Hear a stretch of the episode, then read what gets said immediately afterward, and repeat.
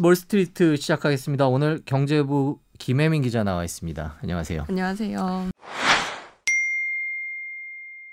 네, 오늘 주제는 수제 맥주. 네. 수제 맥주라는 게 네. 뭘 구체적으로 범위가 어디까지죠? 하도 수제 맥주, 네. 수제 맥주 뭐 이런 거 이게 요즘에 약간 이름이 변형돼서 사용이 되고 있는 것 같아요. 그거 먼저 설명을 드리면 이 원래는 직접 손으로 만들어야 이게 수제 맥주잖아요. 네. 그런데 편의점에서 우리가 네 캔에 만 원짜리 사는 이 수제 맥주는 사실 공장이나 기계로 만듭니다.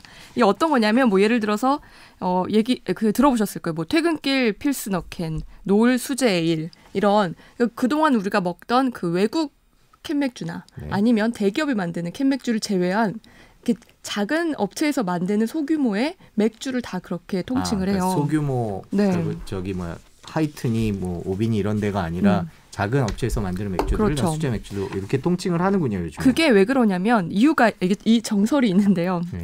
국내에서 외국에서 쓰는 이 craft 맥주라는 용어를 번역하는 과정에서 수공예라는 뜻이래요. 음. 그래서 이게 수제 맥주라고 이제 한국에서는 불리고 있고 이렇게 용어가 굳어졌다는 게 정설입니다. 그 종류가 네. 되게 많죠. 저는 와, 그 네. 슈퍼마켓이나 편의점 가보면 음.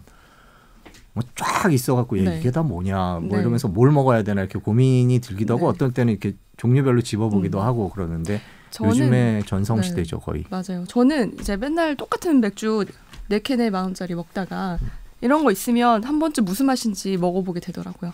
물론 이게 엄청 맛있다 이런 거 느껴본 적은 많지는 않습니다. 아 그래요? 저도 잘 모르겠어요. 이게 뭐 엄청나게 특별한 맛이 있고 좀 색다른 맛이 있다는 건 모르겠지만 그 디자인과 문구가 아, 이거 오늘 꼭 먹어야 되는 건가? 뭐 예를 들어서 퇴근길 퇴근길 필스너캔 있어요. 그럼 퇴근길 사러 가면 이거 오늘 먹으라는 소린가? 약간 이런 느낌. 어, 그런 제목이 효과가 있는 어, 고객도 그래요? 있군요. 네.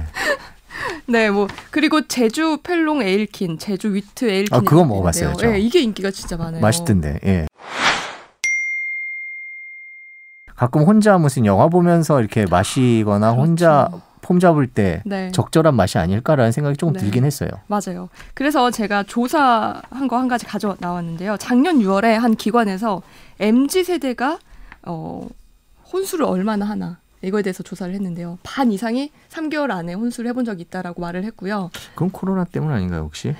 그것도 있죠. 예. 네. 그더 유의미한 건 그럼 예.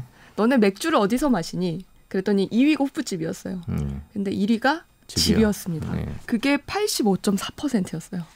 집에서 대부분 맥주를 마신다고 하네요. 아. 네. 물론 코로나 영향이 없다고 볼 수는 없겠죠. 조사 시기를 보면. 그렇죠. 작년 6월에 좀 그때 코로나 확산이 많이 됐으니까요. 네, 그래도 이제 소주 같은 경우 소- 같은 조사에서 소주는 밖에서 먹는다고 했거든요. 아, 네, 그렇죠. 집에서 소주 먹는 거는 좀. 네. 그렇죠. 사연이 있지 않고서는 쉽지 않겠죠. 그래서 아, 네. 아니 뭐, 사- 아, 예, 그렇죠. 사연이나 아니면 그 후- 요즘에 배달 음식 말이니까 회 어. 같은 거 시켰을 때, 회 맞습니다. 시켰을 때 네. 예, 소주가 필요하죠. 네. 그래서 작년에 수제 맥주 얼마나 많이 팔렸는지 네. 통계도 있는데요. GS25 편의점에서 445%, CU에서 CU와 그리고 세븐일레븐에서 500% 가까이 팔렸고요. 이 정도 보면 아주 엄청난 성장이라고 볼 수 있겠죠. 그러니까 이 관련 산업이 엄청나게 네, 커졌겠네요. 그러면. 맞습니다. 네, 그게 사실은 오늘 이 주제를 가지고 나온 이유예요. 네. 그 최근에 국내 수제 맥주 1호인 제주 맥주라고 있거든요. 여기가 상장을 앞두고 있습니다. 상장이요. 네, 물론 코스피는 아니고 코스닥이긴 한데요. 네. 이게 오- 앞으로 오는 5월에 상장을 할 예정이고 아까 앞서 제가 말씀드린 그 제주 위트 에일, 제주 펠롱 에일 뭐 이런 걸 출시한 회사입니다. 음. 점유율도 30%로 제일 높아요. 뭘 뭐, 어느 점유율이요? 수제 맥주 그렇죠. 시장에서의 네, 점유율이요. 맞습니다. 음. 작년 매출이 320억 원이고요. 이거 2019년이랑 비교해 보면 두 배 넘게 성장한 숫자입니다. 뭐 물론 이것만 보면 뭐 엄청나게 많다 이렇게 할 수는 없지만 수제 맥주 시장에서는 크게 성장하고 있고요. 이게 500ml 캔으로 환산을 해봤어요. 전체 출고량을 그랬더니 2천만 캔인데 2천만 캔이면 두 명 중에 한 명은 한 번쯤은 먹어봤을 수도 있다는. 제가 먹어봤으니까 네. 예, 뭐 많은 분들이 먹어봐 네. 보셨으리라고 생각이 됩니다만. 네.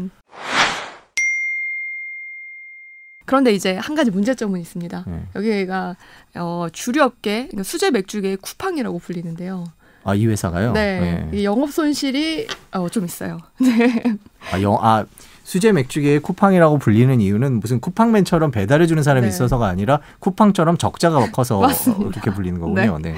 근데 2017년 50억 원, 2018년 63억 원, 그리고 19년에 90억 원으로 계속 이제 쌓이긴 계속 되게 공격적으로 있어요. 경영을 하는군요. 그러니까. 네, 계속 이제 뭐 시설 같은 걸 늘려가고 있죠. 이번에 상장을 하는 이유도 네. 자기네들 이런 시설 최첨단으로 바꾸고 싶다, 음. 늘리고 싶다 이런 이유고요.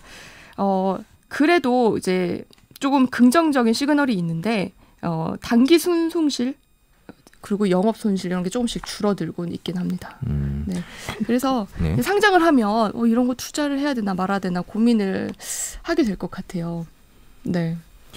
외국은 어떤가요? 외국의 음. 맥주 회사들이 네. 상장돼 있는 경우는 많은데 이게 우리나라처럼 이런 식의 수제 맥주 네. 회사들이 어떤지 잘 모르겠네요. 이게 외국은 훨씬 많은데요. 우리나라가 이제야 크는 이유가 있습니다. 네. 이게 사실 수제 맥주는 어, 만들 때 가격이 그 처음에 들어가는 가격이 비싸요. 근데 그 동안은 저희가 종가세였거든요. 음. 2000 작 2019년까지는 종가세였고 그 전에 종량세였어요. 자, 종가세와 종량세가 뭐죠? 네, 술에 매기는 세금의 네. 종류인데요. 네. 종가세는 이 처음 기본이 되는 가격에 재료 재료에 들어가는 가격 네. 여기에 매기는 세금을 종가세라고 하고요. 네. 종량세는 그 술의 양에 매기는 거예요. 단순하게 더.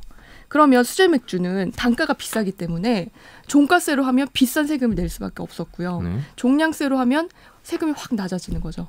그래서 작년부터 세금이 많이 떨어졌고 이렇게 되면서 편의점에 공급도 되고 네 캔에 만 원이 성립이 되는 거예요. 음. 그 전에는 해외 맥주는 해외 맥주나 뭐 국내 대기업 맥주 네 캔에 만 원이 됐잖아요. 근데 수제 맥주는 이게 수지 타산이 안 맞았는데 맞게 되면서 불티나게 팔리고 있죠. 그러니까 사실은 1년밖에 안 됐고 사업 초기지만 앞으로 발전할 가능성이 무궁무진하다는 네. 거. 네. 저는 그렇게 보고 있습니다.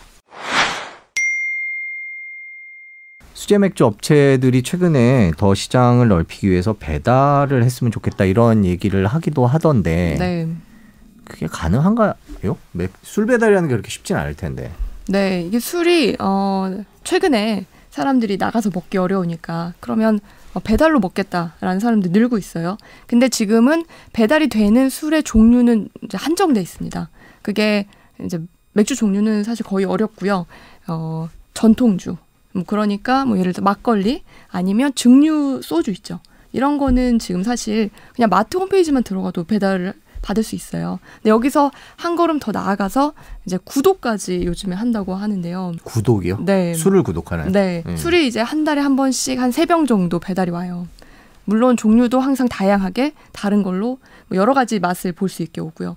제가 그 지인이 한 번 이번에 그 술 구독을 한 걸 봤더니 전통주로 만든 와인이 있더라고요. 네, 그것도 이제 배송이 돼요. 그래서 뭐 특이한 맛의 와인 아니면 특이한 맛의 막걸리 이런 걸 한 번에 묶어서 먹을 수 있게 보내주는 걸 구독이라고 합니다. 그 청소년 음주 문제 때문에 그게 쉽지는 않아 보이는데요.